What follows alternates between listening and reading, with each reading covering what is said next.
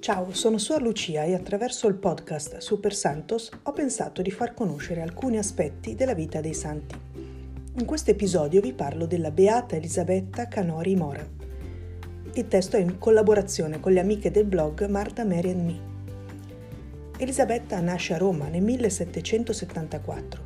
La sua è una famiglia benestante, profondamente cristiana e attenta all'educazione dei figli. Il papà era importante proprietario terriero e gestiva molte tenute agricole, un gentiluomo vecchio stampo che amministrava senza avidità. Quando nasce Elisabetta trova cinque fratelli maschi e una sorella, Maria. Dopo due anni arriva un'altra sorella, Benedetta. Nel giro di pochi anni i cattivi raccolti, la morte del bestiame e l'insolvenza dei creditori cambia la situazione economica e il papà si trova costretto a ricorrere all'aiuto di un fratello che abita a Spoleto, che si farà carico delle nipoti Elisabetta e Benedetta. Lo zio decide di affidare le nipoti alle suore agostiniane del monastero di Santa Rita da Cascia e qui Elisabetta si distingue per intelligenza, profonda vita interiore e spirito di penitenza. Rientrata a Roma, conduce per alcuni anni una vita brillante e mondana, facendosi notare per la raffinatezza di tratto e la bellezza. Un sacerdote che conosce bene i problemi economici e le qualità spirituali della famiglia Canori propone di far entrare Elisabetta e Benedetta nel monastero delle Oblate di San Filippo, facendosi carico di tutte le spese. Benedetta accetta e si fa suora. Elisabetta no, non se la sente di lasciare la famiglia in difficoltà. A 22 anni sposa Cristoforo Mora, figlio di un rinomato medico romano che sembra avere tutte le carte in regola per essere un ottimo partito in quanto colto, educato, religioso, con una ben avviata carriera di avvocato.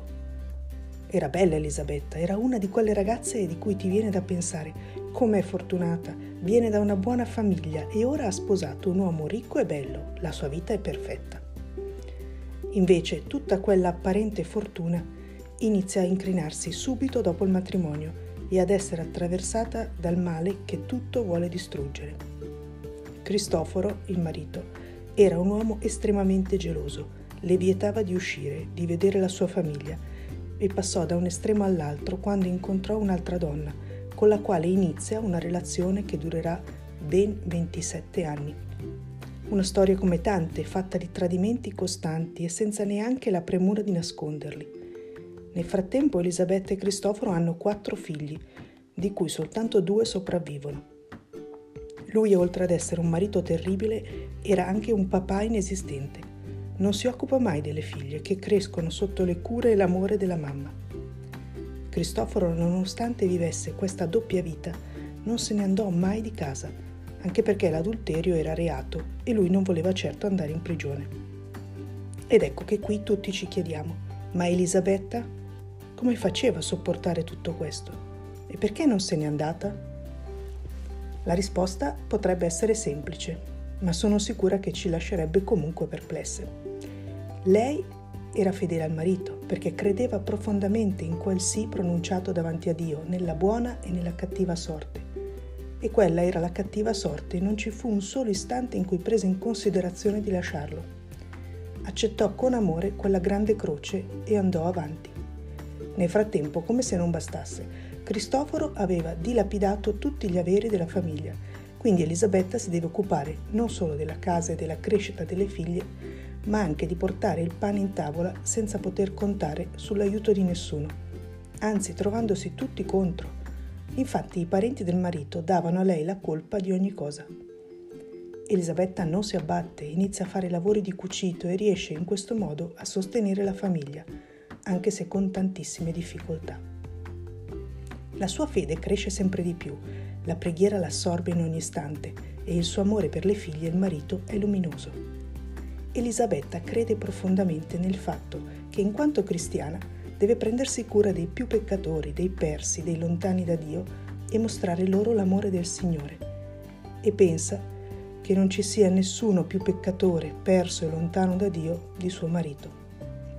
È questo a non farla cedere, ma non basta perché se abbiamo fede vera sappiamo che Dio non ci lascia mai scoperti, ci dà sempre un sacchettino di grazie proporzionato alla croce che portiamo. Ebbene, Ad Elisabetta dà una valigia di grazie e doni speciali.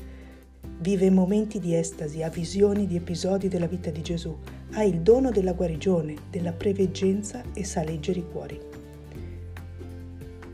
E più Cristoforo fa di tutto per distruggere Elisabetta dal punto di vista umano, emotivo, economico, più Dio la eleva, la alza verso il cielo, come a dirle forza, ci sono io, non mollare, non ti lascio sola neanche un istante. L'episodio forse più incredibile di tutta la vita di Elisabetta è questo. Un giorno, parlando a suo marito Cristoforo, gli dice che lui, peccatore incallito e impenitente, un giorno avrebbe celebrato la messa e confessato. Elisabetta si ammala e muore in poco tempo. Cristoforo la veglia durante le ultime ore prima della sua morte, anche se continua ad essere quello che era, ma il suo cuore si apre alla vista della moglie morta e inizia un percorso di conversione che lo porta anni dopo a prendere i voti, ad essere ordinato sacerdote, così da avverare la profezia di Elisabetta. Cristoforo infatti morirà undici anni dopo con la fama di santo e diventando il miglior capolavoro di Elisabetta, che è stata beatificata nel 1994 da San Giovanni Paolo II.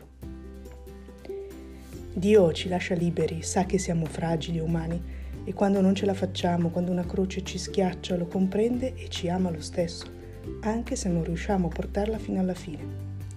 Ma la fede è un cammino, è un percorso e a volte credo che Dio ci dia una spinta in più, ci copre con un'armatura speciale, perché Lui vede molto più in là di noi, miopi, e sa che se resistiamo, se non ci facciamo sconfiggere dalle difficoltà, da tutto quel male, sboccerà tanto bene.